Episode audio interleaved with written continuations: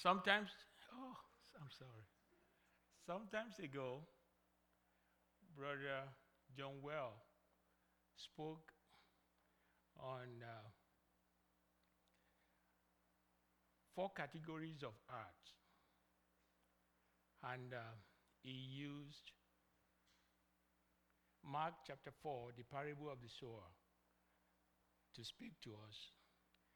And quite a number of us could relate to a description of art that he gave, which is the distracted art. Some weeks later, Nick Anson spoke on defeating distractions using John chapter 14, I am the vine, to illustrate his point. And a week after, I got a text from Brother David Mark, and he said, Would you like to speak on June the 23rd? And my distraction was gone. um, if you are not so good at this like me, once you are asked to speak and you commit, yes. I think it's a way, if, when if we can live our life as if we are going to speak next Sunday, there will be little distraction. I can tell you that. I can tell you that much. You would like to study, you wait on God, you listen to preachers. Maybe God will drop something to your heart to bless his people with. It's such a way to deal with distraction. And I encourage, even if you are not asked to, ladies, just take a topic and start writing something as if you are going to speak. I guarantee you there will be no distractions.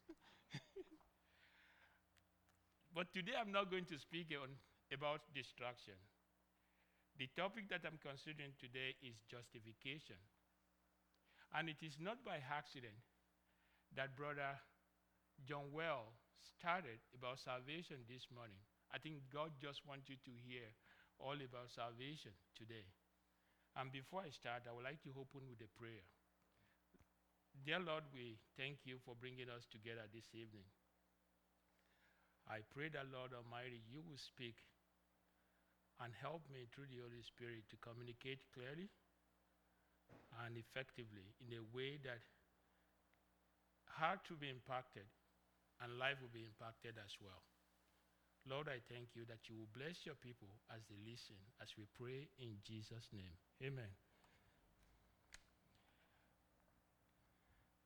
When I was little, I was so blessed to have a mother who was so interested in my spiritual well being. And early in life, she would take us to the church and uh, we went to Sunday school, my brothers and my sisters.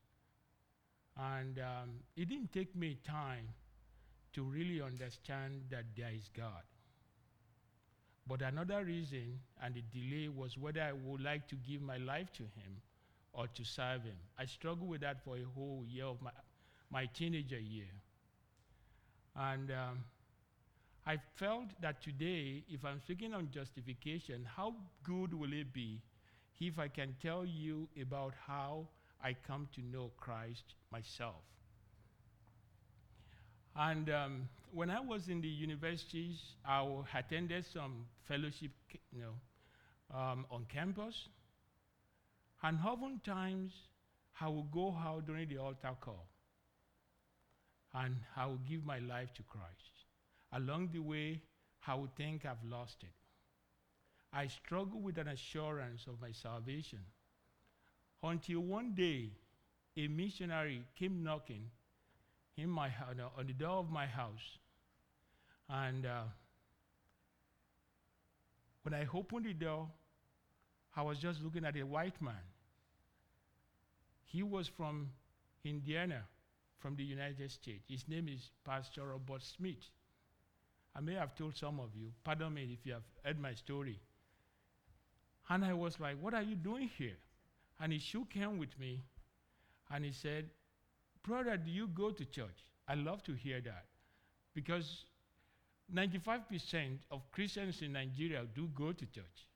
So I was happy to tell him, yes, I, I do go to church. And he asked me a question that Brother John Well talked about this morning.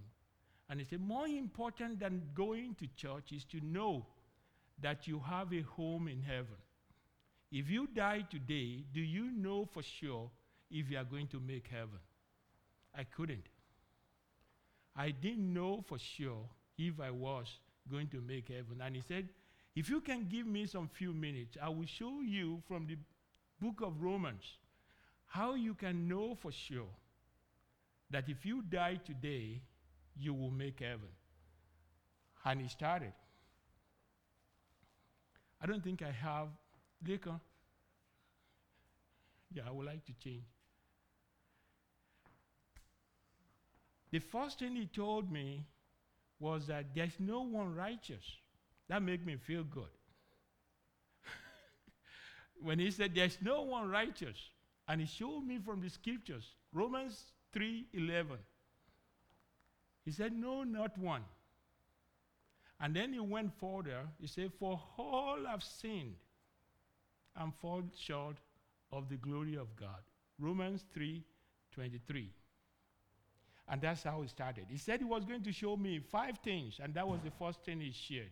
Knowing that there's none righteous, no, not one. The God has told us that, and he's told me that is true. And he said, Would you like to know where, what, what sin is? You are not righteous because of the sin, because you are a sinner. And he said, Would you like to know what a sin is? I didn't struggle with that because I know exactly what a sin is. So he helped me and he said, Can you give me examples of sin? I started by mentioning the big, big ones murder, you know, the ones that will make me not feel that I haven't done. And he said, simply, what about lying? I said, yeah, I think I can relate with that. I've lied. And he said, you are a sinner. That was the second point. The first one is that there's no one righteous. The second is that you are a sinner. And he said, Would you like to know where sin came from? And he took me to the Romans chapter 5, verse 12. Therefore, just as sin entered the world through one man, and the man that is being talked about here is Adam, we all know him, and death through sin, and in this way, death came to all people because all have sinned. I asked him, I said, why is God saying Therefore, as by one man, I think it took two to tango Adam and Eve. But God put the responsibility on Adam, and he described it as by one man. And he said, The wages of sin. Would you like to know what the wages, where sins will lead you? The wages of sin is death. That was the bad news. That is the sentence of guilt. The wages, what you earn by the atrocities and the transgression and sin that you have committed is sin. He asked me, Do you want the bad news first or the good news? So I said, Give me the bad news. And he gave me that. And then he went to good news, which is the gift of God. But the gift of God is eternal life in Christ Jesus our Lord. A criminal, a sinner is pardoned once you receive the gift of eternal life. And he said, Gabriel, if I ask you to jump up three times and I will give you my Bible, is that still a gift? I looked at it to be honest with you, I said yes. He said, Why will it be a gift when you've jumped up three times to get it? You've earned. It's a gift is something that you get so free, you do not work for it. And that is what the Lord is promising you, which is the gift of eternal life. And then he ends with Romans 5 8 that God proves God demonstrates, God shows his own love for us in that while we were sinners, Christ died for us. I will tell you, since that day, I knew for sure that my salvation is sealed and that God has promised that I shall by no means be cast away. The verse that I want to use today, however, to encourage you is found in Romans 5, Romans chapter 5, verse 1 to 5. Leko, do I have, I can, if, if I have that, I,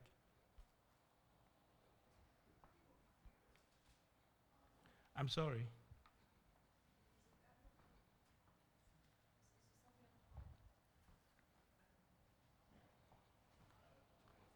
No?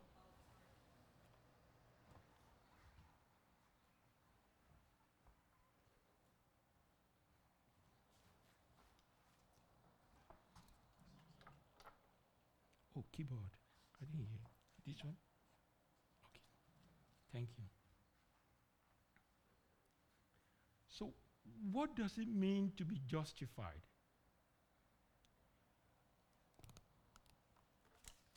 Justification is the reasonable ground for God's defense or vindication of a sinner, the ungodly. That is to say, that you are not condemned. And it is only for those who have repented of their sin and believe in Jesus Christ.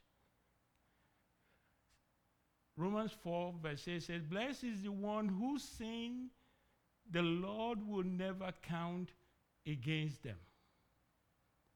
And in all the scriptures that I've listed here, you could see that the only thing that you can have to, to be justified is to believe in Jesus Christ. John verse, you know, chapter 1, verse 12 says that yet to all who did receive him, to those who believe in his name, he gave the right to become children of God. John 3:18 the same is believe, repent and believe and you will be justified. Salvation is many-sided. If you listen to Brother John this morning, he used a dimension of the broad way and the narrow way to explain salvation. And it was quite clear. Salvation could be, you can approach salvation, the, the gospel, in so many ways. One of it is adoption. We just read John 1, John chapter 1, verse 12. God acted as a father, and he adopted us. For as many that has received him, the Bible says, he gave them the power to become the children of God. He acted as a father. And the parable of the prodigal son will illustrate that the more for you, how you can become God's child. Sanctification, God acts as a doctor. With justification, God acts as a judge. And the basis of the judgment is the moral law no one has been able to keep the law of God. We have 10 commandments. Every one of us, we agree that we can hardly keep one of them. So we are all in this category. We have all broken God's law. And how can a sinner be justified? A sinner can be justified through Christ if Christ's righteousness is imputed to, the, to that person. It is not because of your own work, it is through the righteousness of God. There are two aspects of that. Even though you've been, you, the Christ righteousness has been imputed to you, you still have the obligation to practice righteousness right from the moment you got saved. If you look at the world today, sometimes I do have clients, I talk to my clients, and uh, God will present opportunity for me to just preach the gospel to them. There are a lot of things out there, and Brother John mentioned quite a few of them this morning. The reaction and the responses that you get from people. And I try to put, you know, to put it here. Some mistake at this point, you know, that some people do make is that they will tell you that God is love. How can He punish if He's, if he's, God, of, if he's God of love? If God is love, that means we can do no wrong. He will love us anyway. That, those are some of the responses you get when you speak to people. And through my work, God has really enabled me to meet so many clients that after sometimes I will tell them, Do you really, after we've taken care of the mundane things, I will ask them, Do you really want to know the truth to your problem? And then I will use that opportunity to present Christ to them. I was telling my kids about a boy, a young man that I met just this past Thursday. Host of issues mental health, economic, depression, and all kinds. And majority of this problem is because of his lifestyle. He's been to so many doctors, and he believed that none of them will help him. And he even told me that the doctor said, if only you can try to kill yourself, maybe we'll admit you at Abilene. And I looked at him and I wrestled in my mind because his mother was there together with him. And I prayed, I said, God, help me to be able to meet this person's need before he goes away. I don't know how it's going to happen because I'm not supposed to, to do that unless he's he gave me the permission. And I looked at him and I said, You know what you are missing? Christ. And he looked at me, he said, You know what? I threw my Bible into the garbage a few years ago. And he looked at his mom. He said, Why are you pretending? As if you knew how what he's talking about. You never did anything right since, I was, since, since you, you gave birth to me. I, I, didn't see, I didn't know you go to church. And they were at the point at, of, of altercation. And I said, No, no, no, no, no. And I called his name. I said, There is a personal responsibility here. Leave your mom alone. Lord willing, she's going to listen to our conversation as well. And going forward, she will have a decision to make. And I told him, I used John 3 17. There's no, condemnation is not futuristic because it is declared in John 3:17 that for if you have believed in Jesus Christ, you are not condemned. For those that have not received him, they are condemned already. So there's no future. It's either you are or you are not. And he said, Gabriel, I would like to know more. His mom promised to give him a Bible. And I said, I will be praying with you. But if you ever need to reach out, this is where I go to. But you are not obligated to come to my church. He left happy, so I will believe, because the cry stopped. Because every few seconds he was crying. And he said, Gabriel, you couldn't be, believe what has just happened. I told the doctor that I was going to commit suicide. And the doctor said, I'm sorry, that's your choice. That's just by the way. So God is love, but at the same time, God is fear, is just, is a God of love, and is fear as well. He will judge.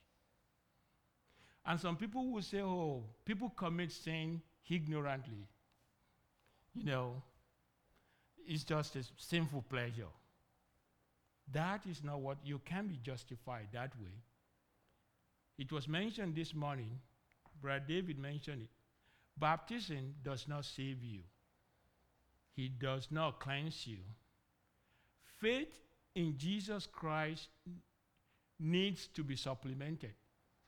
Some people will tell you that. You can help your faith. And I, I grew up with the Muslims, they believe so much in that they go about with amulets and all kinds of spiritual jazz because they believe that their faith has to be supplemented. That's not who we are. And that's not what Christ is required from us. When we are justified through faith, and I'm going to share the scripture with you shortly, we have victory in Jesus Christ. And those victories is that Jesus was raised for our justifications. He was delivered, as we are told, read in the Bible, over to death for our sins and was raised to life for our justification. So if you are justified, that is your victory. Jesus went to death and was raised to life for your justification. You've been justified. You've been, you've been, you've been, God has defended you in the court of law, and He has found you not guilty. The victory that we do have again is the power of sin is dead and is our greatest enemy. But just the scripture tells us that for us in Adam, all died, so in Christ all will be made alive. And thirdly, the victory that we have is that God has given us the gift of eternal life, and that is found in the 2 Timothy 1 9 and 10.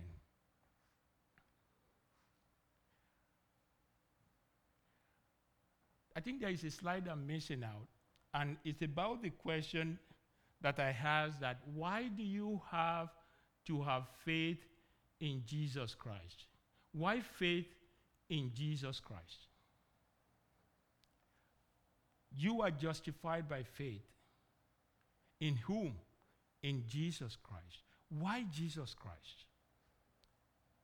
Some of them, are, some of these are mentioned this morning because He is God. Of all the religions that are out there, only God make an exclusive statement. Exclusive in the sense that there is no other way. He said, I am the door. I am the bread. I am the living water. I am the way, the truth, and life. That is an exclusive statement. It's not either or. You either accept it or you deny it. And the Bible tells us again that God has appointed, there is only one mediator between man and God. And that is the Lord Jesus Christ is the only mediator between man and God. That is why we have to put our faith in him. And that is why it is only and only in Jesus Christ, in Christ alone.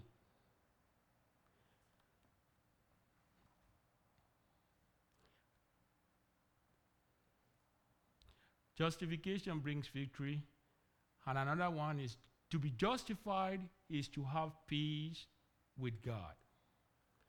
And the kind of peace we are talking about is the kind of peace that was described by Paul the peace that passeth all human understanding. You are the peace once you are justified. That is part of the promise, the, the, the, the rich blessings that comes with justification. We will see that in a second. The peace that comes that with the knowledge that all your sins, this came up in the in our Bible in our men's meeting yesterday. What a friend of mine just raised it because he he so much loved to know that God has taken care of all our sins, both the past, the present, and the future has been pardoned. That's the peace. The peace that you know that there's no regret in your life. Brother Ime started a series. I, I think he's going to continue with it. All your regret, knowing that you cannot, you can choose to forget them. Then the victory that comes with Christ's perfect righteousness. You can't get it in any other person or in any other deity. it is his righteousness, the holiness of Jesus Christ. And you have peace again because you have the verdict of not guilty. How, how, how amazing it is to know that you are a sinner and you've been into the presence of God and God pronounced you not guilty. Because that is the way He chose to see you because of the precious blood of His Son. So that when God is looking at you, He no longer sees Gabriel, who is a sinner. He sees the blood of Jesus covering me. And that is the kind of peace that you have. The comfort of God's love is restored in us. That's peace. Knowing that you that have been distanced or removed from the commonwealth of Israel, you that has been part of the darkness, you've been transported to the kingdom of light. Ephesians chapter 2. That you are far from the commonwealth of Israel, you've been brought nigh. Isn't that reassuring? That the comfort of God's love is restored once we are justified.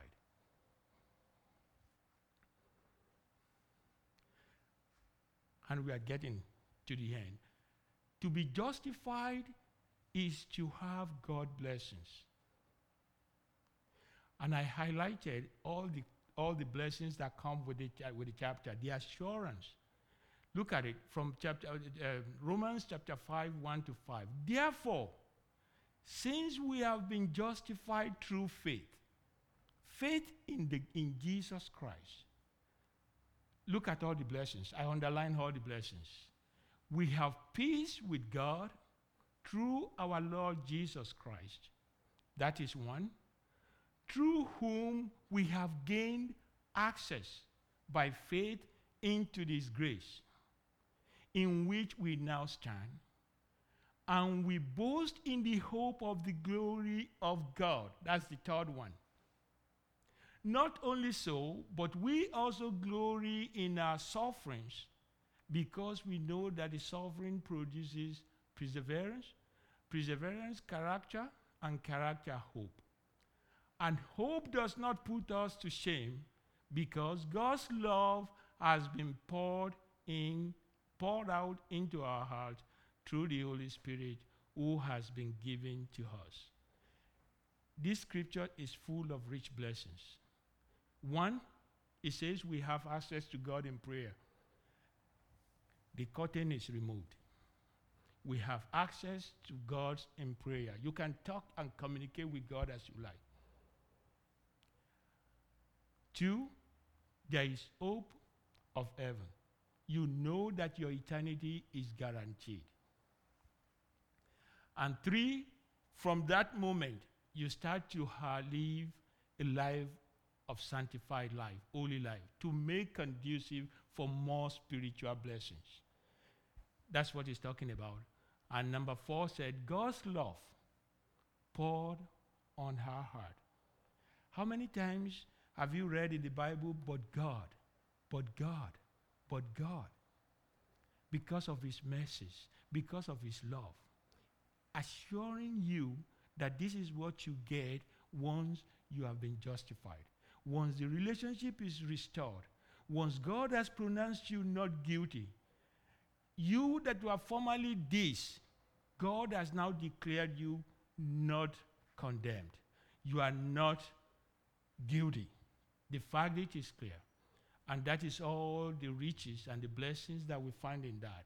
I found it very reassuring and I pray the Lord will lead you to see exactly what this verses has just ministered to me since I began to I began to read it. We can apply it to our life is that to be justified, I want you to know and go away with this is to have peace. So if you are justified, you have peace with the Lord. If you like assur- if you lack assurance like I did, this is a good subject for you to study.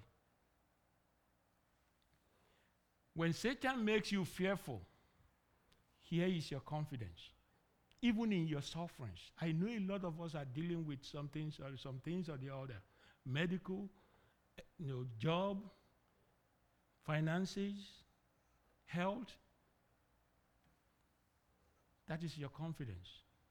That even though in your sufferings, He is there with you, walking with you, and he- all His promises will be fulfilled in your life if you can lay claims to those because of His justification. And if trouble of any sort comes to you, this is your, I found it as a support. It's your support, it's your confidence, and it's your assurance. I pray that the Lord will use it to minister to you as well. We will pray, and then I would like us to sing one song, um, Boldly I Approach, if, you, if we still have the time, please. Let's pray. Heavenly Father, we thank you for the time, the little time we've been able to spend with you. We thank you because I believe the majority and all, if not all, the people that are here present have been justified by faith in you. But we do have so many other people in our in our families, in our neighborhood, in our workplaces that have not come to know you or to respond to respond to your saving grace. Lord, we just pray that you will grant them victories in our life, in their lives, and you will remove the spiritual blind, the blindness that blindfold them. I commit your Thomas Young into your hand. It's so precious, but it's on a, on a wrong direction, as we have been told this morning. I pray that, Lord, you will make him to have a turnaround, 180 degree turnaround, to know you. And for those who are in our families, our sisters who have not come to know you as well, Lord, we pray that you will walk in their lives in such a way that they will listen to the gospel and they will make the right decision. Thank you, Lord, for this time. We pray that even as we go out this week, Lord, you will go with us. You'll grant us journey mercies and walk mercies. For some of the people that were healed in our assembly, Lord, we just pray that you will comfort them and you will grant them healing, both mentally and physically, Lord. To you we give the glory to as we pray in Jesus' name. Amen. Boldly I approach.